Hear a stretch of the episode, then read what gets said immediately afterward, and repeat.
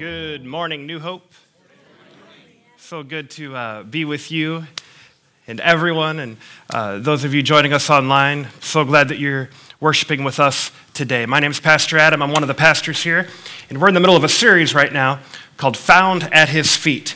And um, you know, two weeks ago, I talked about how forgiveness is found at the feet of Jesus.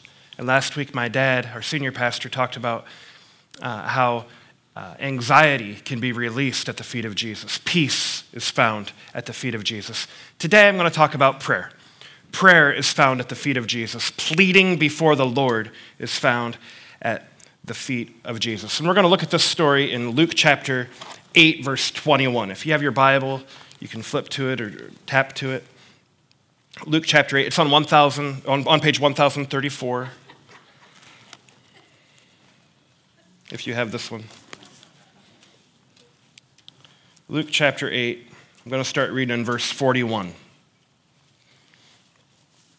Luke chapter 8, verse 41. If you forgot your Bible, that's okay. You have your phone, or we'll try to put it up on the screen, I think. Luke chapter 8, verse 41. Here we go. Then a man named Jairus, a synagogue leader, came and fell at Jesus' feet. There it is. We're looking at what's found at the feet of Jesus. Jairus fell at Jesus' feet, pleading with him to come to his house. Prayer is found at the feet of Jesus. What happens? Uh, because his only daughter, a girl of about 12, was dying. Jump down to verse 49. While Jesus was still speaking, someone came from the house of Jairus, the synagogue leader. Your daughter's dead, he said. Don't bother the teacher anymore. Hearing this, Jesus said to Jairus, Don't be afraid, just believe, and she will be healed. And when he arrived at the house of Jairus, time out. I think it's really interesting. Just to, I think it's a couple pages earlier, I think it's in Luke chapter 6. Jesus healed the child of the centurion. The centurion said, said Heal, heal my kid. But he didn't say, he didn't beg him to come. He just said, I have enough faith, you could just do it. You could just do it. And Jesus said, mm hmm, healed, and did it. Jesus didn't have to go to the house of Jairus, but Jairus was begging him to. Come to my house, come to my house, come to my house. And he did, he did. Verse uh, 51 When he arrived at the house of Jairus, he did not let anyone go with him except Peter, John, and James, and the child's father and mother. Meanwhile, all the people were wailing and mourning, mourning for her. Stop wailing, Jesus said. She's not dead, but asleep. They laughed at him, knowing that she was dead. But he took her by the hand and said, my child, make no mistake, she was dead. He took her by the hand and said, My child, get up. Her spirit returned. It was gone, and it returned. And at once she stood up. Woo! What's found at the feet of Jesus? Pleading is found at the feet of Jesus. And an answer can come when you go to the feet of Jesus. Here's the first point I want to share about this story. Uh, point number one prayer requires natural, continuous fervency. Talking about prayer today. Prayer requires natural, continuous fervency. See, the scripture says that, that Jairus was pleading at the feet of Jesus. Imagine this, right? Imagine this. There's no hospitals. You can't go to Parkview. You can't go to Lutheran. Cameron doesn't exist yet. None of that. Your kid is dying, and there's a guy that's got a reputation of fixing it. He can, there's a guy that's known around. I mean, everyone on Facebook's talking about him. He healed, he healed my cousin. He healed my sister. He healed my brother. You've heard about this. And he's coming through your town. What are you going to do? Lord, will you come? Oh, darn, he passed by. The Bible says Jairus fell at his feet. Pleading is the word. Imagine, imagine the emotion. Imagine what that looked like. He was probably on a, fell at his feet, so he was down on the ground, pleading. Jesus maybe, I imagine Jesus maybe wasn't paying attention right at first, and oh, oh, Jesus probably had trouble moving because Jairus is at his feet pleading. I imagine he probably said something like, Please, Lord, Lord, don't keep moving. What's going on in my life? Continuous fervency. Luke 18, Jesus told a parable of the persistent widow who kept requesting justice over and over again. Luke 18:1 says, starts out this parable by saying, uh, the narrator says, Jesus told this parable to show everyone that they should keep praying and not give up. This got, this got me thinking why does God want me to pray and then pray again? Is he deaf? Did he not hear it? He's, I gotta, I gotta pray louder. Is there a certain tolerance that he, that he, where God ignores me and then finally says, "Fine, I'll fine, yes." Is that I just got to wear down God? Is that the point? I got to wear him down. Is God wanting children to be whiny kids? Are we there yet, God? Can I have it yet, God? How about now? How about now? How about now? Why does God want us to keep praying? Like we pray, and then we pray again, and then we pray again, and then we pray again. This is how it works. And then we pray again. Why? The end of the parable. Luke 18, verse 7 says, And will not God bring about justice for his chosen ones who cry out to him day and night? Will he keep putting them off? I tell you, he will see that they get justice and quickly. Here's the kicker. However, when the Son of Man comes, will he find faith on the earth? We pray and we pray again. Not, it's not about clinging to what we want, it's about our faithfulness. When the Son of Man returns, will he find a faithful people? Because we pray, and then we pray again. Then we pray again. Not whininess, like, you know, like you got your fork and your spoon. I want food now. Give it to me now, God. That's not what this is. The idea is our faithfulness. We are to be faithful. This is natural, continuous fervency. Romans something 12, 4, I want to say, never be lacking in zeal, but always keep your spiritual fervor serving the Lord. One of the greatest commandments we have is found in uh, 1 Thessalonians 5.17. It's a great two-word verse, pray continually. I say it's a great commandment because, oh, that sounds kind of hard. How am I supposed to do that? Pray continually? Like, I got to mow. I got to mow my yard. How am I supposed to pray continually? I think praying continually it means to walk faithfully close to God, to walk with the Lord consistently so that when He speaks, you hear Him. Now, uh, uh, on this point, I put the word natural in there because a lot of my other points talk about things that are supernatural. Supernatural things happen, and we're going to get there. But me and you having the discipline to pray is natural. Jairus falling to the feet of the Lord was natural. It was him doing it. Like he walked. There wasn't anything super about that. And he got on his knees. Nothing super about that. He did the natural part. And then Jesus healed. I think if we're going to pray continually, this is what we need to do. We need to pray continually. Praying continually means that we walk closely with the Lord so that when he speaks, we hear him. It's like if you're taking a walk with somebody and they talk. At worst, you might have to say, huh? But you hear him. I was thinking about this, and um, one of the joys and privileges I get is to walk my daughter to preschool. The preschool she goes to is just a few, blocks away from our house, and every morning when it's not raining or something, I walk her to school.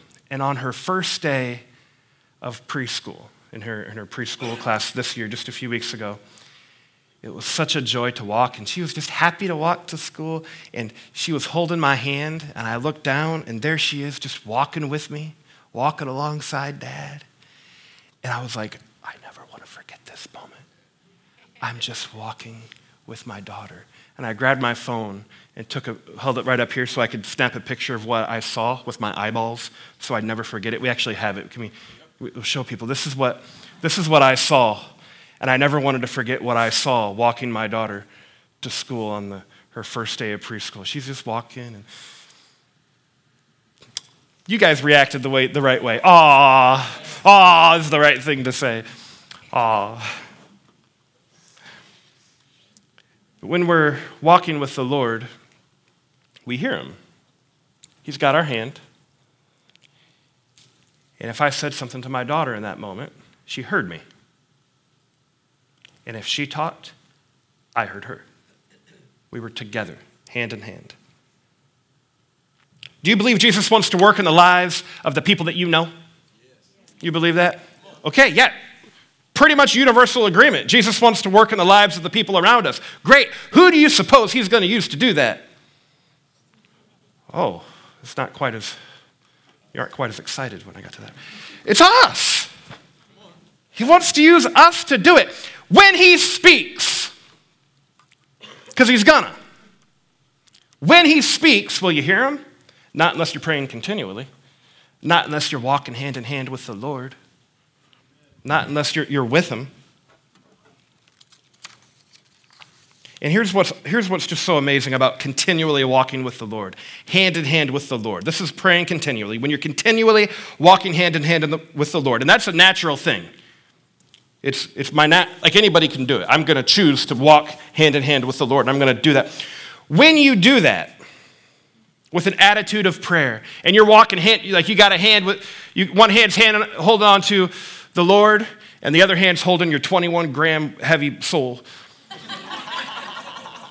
and you're walking with the Lord. Something amazing will happen supernatural peace. Prayer brings supernatural peace. That's number two. Prayer can defy conventional, conventional logic. See, Jairus' family and friends, when Jesus said, Oh, stop your wailing. She's not dead. She's just sleeping. They laughed. because all conventional logic said she's dead. And she was. But Jesus just saw what was coming. He knew. He's like, Oh, come on. You only, you're living in time. I don't have to. I'm beyond time. She's not dead. Just wait. And up she comes. Prayer can defy conventional logic. You may think you know how your life is going down. You may think you know what your life is and what's coming, coming down the pipe. But Jesus could always see a supernatural solution. Prayer brings supernatural peace. Check it out, Philippians chapter 4 says, Do not be anxious about anything, but in every situation, by what? prayer and petition with thanksgiving, present your requests to God. And the peace of God, which transcends all understanding, will guard your hearts and minds in Christ Jesus. How cool is it that it's available to the Christian when we surrender to the Lord? Stuff that don't make sense to our mind happens. God knows how to bust a move, right? How did that happen? Peace beyond what our brain can come up with is available to us. When I walked my daughter to school that day, I anticipated maybe a little bit of anxiety. Just a little. With her, yeah, she's bold. She's bold. I didn't realize quite how bold she was. I expected, you know, when I was walking into the school, she'd do one of these. Like there's other kids that are crying. I don't to go. But my daughter walked hand in hand with the Father. And she received peace. I was okay. When you walk hand in hand with the Father, peace comes. And you know your place. Check out my daughter's entrance into her first day of preschool. Look at that. Look at that, all that anxiety. She's not quite so sure. Where am I going? She doesn't know. No clue. Confident, bold, and she has a place. She knows where she belongs. Right there. This is where I belong. And what do you do, honey? What do you do when you come to school? First day. What do you do? She takes her water bottle out of her bag. She knows what to do. She's putting it there and she's going to get her folder out. She knows what she's doing. When you walk hand in hand with the Father, supernatural peace comes on you. The path to supernatural peace is supernatural prayer. That's natural walking with the Father, And when you walk with the Father, you know that you're a son or a daughter because you're with dad. You hang out with the Prince of Peace, you're going to get some. And when you know that you're a son or a daughter, you know where you belong.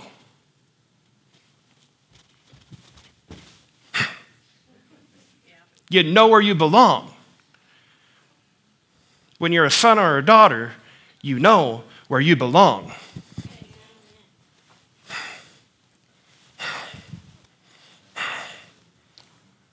You're sitting in the spot where you belong. You belong in the house. When you're a son or a daughter, you know where you are in the family of God. You belong. And when you belong, anxiety just kind of dissipates.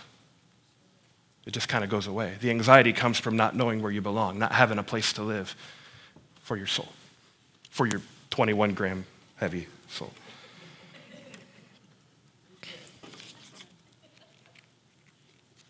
To the degree I'm walking in prayer is the degree that I'm walking in peace. Amen. All right, here's number three. Third thing we can learn from this prayer provides supernatural protection. Prayer provides supernatural protection. What a great um, uh, thought we heard during communion time. We're holding our soul. We need to be careful where we're taking our soul. We need to protect it. How do you protect it? Prayer provides supernatural protection. Paul talks about protection in Ephesians chapter 6. He says, Put on the full armor of God, right? So you, you may have heard about the, the armor of God, all right? But I'm going to throw you a curveball, so hang with me. Put on the full armor of God so that you can take your stand against the devil's schemes. For our struggle is not against flesh and blood, but against the rulers, against the authorities, against the powers of this dark world, and against the spiritual forces of evil in the heavenly realms. As long as your battle is with other people, you're going to keep losing. Paul continues in Ephesians 6 and he talks about the armor of God, the belt of truth. The breastplate of righteousness, the boots of the gospel, the shield of faith, the helmet of salvation, the sword of the Spirit. It sounds like a video game. Yeah, we're going to win. That's the armor of God. But what good is it? Does it just belong in a museum? What good is armor if you don't use it, if it's not appropriated? I've, oh, I've got, a, I've got the shield of faith. Oh, I've, got the, I've got the sword of the Spirit. I've got it. What good is it in a museum on a shelf? We have to appropriate it. Verse 18, and pray in the Spirit on all occasions and with all kinds of prayers and requests. With this in mind, be alert and always keep on praying for all the Lord's people. And three other verses about prayer. What good is the armor if you don't know how to use it? Armor and weaponry is absolutely useless unless it's engaged. You can have all the, all the armor, but without prayer, you're not protected. What good is armor if it's not engaged with prayer? It's useless. What good is the fully, okay. Hope you're wearing some shoes. I don't want to step on myself either here. What good is the fully freed Christian if we're not engaged? Come on. Come on. Preach it. We're not saved just to be saved. That's right. I'm a Christian. Ha ha. Na na na na boo boo. Like, what are we saved for? We're saved on purpose for a purpose. We are blessed, not so we can sit around and say, I'm blessed. You ain't. We're blessed to be a blessing. To be a blessing. If you're hearing me and you're like, man, I need, I, I really ought to be a blessing. I don't know how. We have a lot of options. We have a lot of options, guys. There, there's a lot of options in the world. Some of them are with us. But we need to, I mean, you go to work, serve. Love others. Be a blessing to the people around you. You go to school, be a blessing to the people around you. This church has many opportunities for you to join a serve team. Serve teams are where we have volunteers that do things. There's outreach groups that you can be a part of and you can sign up for. This is the last week to do it before our semester starts. We, have, we even have a sewing group. You want to be a blessing to the world? You know how to sew? Okay, you don't. Okay, somebody's telling me no, but somebody does. You don't, somebody else does. You know how to sew. You could sew and, and create things that will then get sent overseas uh, and aid missionaries. We have an outreach group that feeds, uh, feeds the hungry in our local community. We have a serve team. Uh, I call it the, the Heavy Lifters Club. That's not really the, what, the title of it, but that's just what I think of it as. Sometimes we just need people that can help, help out around the church. And like we got an event on the weekend, we got to move 100 chairs. And that takes a, one person a lot of time, or a few people a whole fun half hour. Uh, there's a lot of opportunities for you to serve, and I encourage you to hop on my new mynewhope.in and look for a place where you can, you can find your home. You can find your place, you can belong, and you can serve because you're blessed to be a blessing. If you want to engage in prayer and experience supernatural protection in these things, I also want to encourage you to come back tonight for our encounter night at 6 p.m. Worship and prayer night. There's going to be a lot. Today's in particular uh, is going to be pretty prayer heavy. I'm excited about it. Uh, come back tonight. Come back tonight, 6 o'clock for the encounter night. Fourth thing we learn prayer releases supernatural power. Prayer releases supernatural power. See, Jairus pleaded before the Lord. He came with his own natural physical body there was nothing super about it. Jairus came to the Lord, fell on his natural knees, used his natural voice, and pleaded to the Lord to save his dying daughter. And Jesus raised the girl to life. That was super. See, Jairus, we see we have natural power, and Jesus, we see, has super power. And if you put them together, we understand supernatural. Do you suppose in this miracle of Jesus healing Jairus' daughter, do you suppose that one would have happened without the other? Do you suppose Jesus would have healed that daughter if Jairus hadn't asked? I don't think so. I don't think so. Did Jesus have to go to Jairus' house? No. We see that in Luke 6 when he healed the centurion's kid. But the centurion still had to ask. It was the centurion's faith. And here we have Jairus that pleaded, and Jesus answered. Certainly, Jesus could have healed anybody, I mean, he knew all.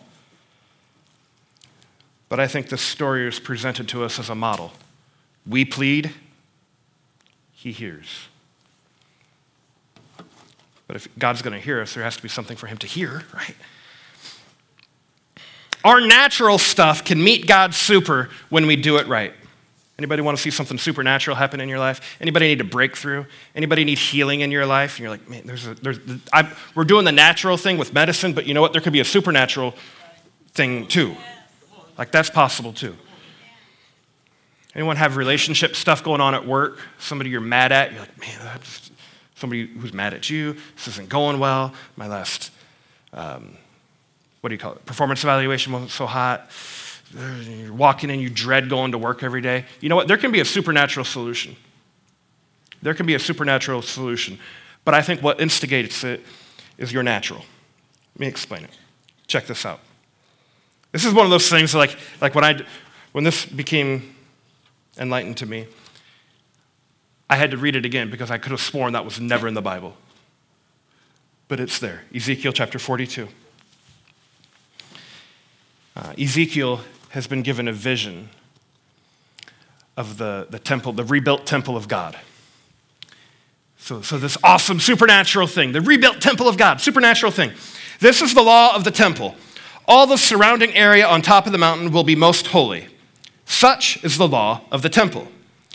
These are the measurements of the altar in long cubits. And this passage goes on and on and on about this, it was this tall and this thick and this wide and this deep, and it's given every dimension because it wants you to understand how awesome this supernatural temple of God is. So it says uh, the measurements of the altar are in long cubits. A cubit in those times was the measurement. It's like they didn't have a they didn't have like a Stanley measuring stick. So they had to measure with what they had. And so a cubit was a common uh, me- uh, unit of measurement, and it was from the elbow to the fingertip. Some say from here down, others say from here down. But the, the distance from your elbow to your fingertip was considered four hand breadths. Everyone hold your hand up like this, four fingers up. The, the distance of four fingers, right there that you can see, that's a handbreadth. That's a handbreadth. If you put it right here in the corner and count them up, it's about six to your fingertips. Maybe not exactly. I always feel bad for, the, for like, I don't know how they did it when they built the walls and stuff. I just imagine like, like, like a wall. I, would come see a wall and it's just like crooked. I'm like, what? How'd that happen? Well, this guy was bigger, and Zacchaeus started over on the other side. And we kind of just tried to make do in the middle. It's a cubit, you know. A cubit is six hand breadths from your elbow to your fingertip. That's a Q-tip. A Q-tip. Welcome to the show. To make fun of Pastor Adam. That was a cubit from elbow to fingertip. Six hand breadths was one cubit. Revelation 13, 18 refers to six as humanity's number. Six is the number of human influence. Six is the number that man can do. Six is the number of human effort. Six is the number of me do. It's the me do number, I can do it number. Six is what I can do. Revelation, I'm sorry, Ezekiel 43 13. These are the measurements of the altar in long cubits. That cubit being a cubit and a handbreadth. A long cubit is a cubit and a handbreadth. They didn't say seven handbreadths, but that's what it is. They say six, what you can do, plus one. What you can do, plus one. You can build a cubit. You can build your marriage. You can build a career you can raise your kids. You can do a lot with man's natural strength. But if you want something supernatural, you got to have the seventh. It's what you can do plus one. And it's released by prayer. You can live your life from elbow to fingertip. But if you want the long cubit, you need the hand of God, the seventh hand. That breakthrough is in your life, and it may come when you make prayer a priority. John 15, 4. Remain in, remain in me as I remain in you. No branch can bear, bear fruit by itself. Do you want to be fruitful? I hope so. You want to be fruitful? No branch can bear fruit by itself. It must remain in the vine. Neither can you bear fruit unless you remain in me. Would you stand with me?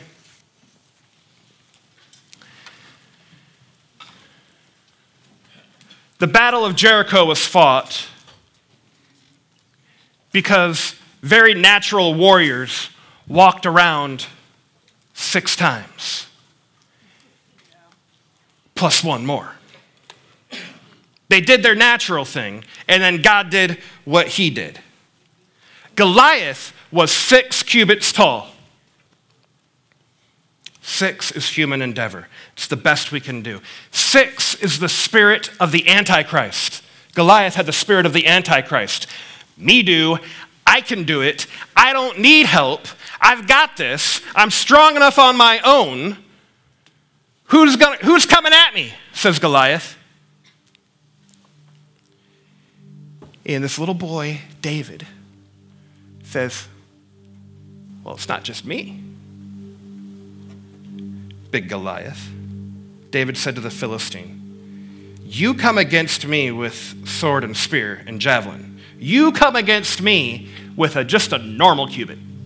You come against me with your natural human endeavor. But I come against you in the name of the Lord Almighty, the God of the armies of Israel, whom you have defied. Church, this is the secret for supernatural breakthrough in your life. It's prayer. You do your natural. If you want to see something supernatural happen, you want to see a breakthrough happen, you do your natural. You do what you can do. Doing your best is important. Human endeavor matters. do your six and then give it all to God. Because we need six plus one. We need to cry out to the Lord for the seventh handbreadth. Let's pray. God, we come to your feet today. We look to you. We bring our problems to you. We're, we're holding our soul in our hands, our concerns, our anxieties, our frustrations at work, our frustrations at school, our frustrations at home, disappointments with things that have happened with our kids or with our spouses. Lord, we carry it to you. We run to your feet and we plead at your feet. Do something super, Lord. Do something super. God, we come to you humbled. We come to you surrendered. We come to you pleading. We come to you anticipating your move. We run to you, Lord.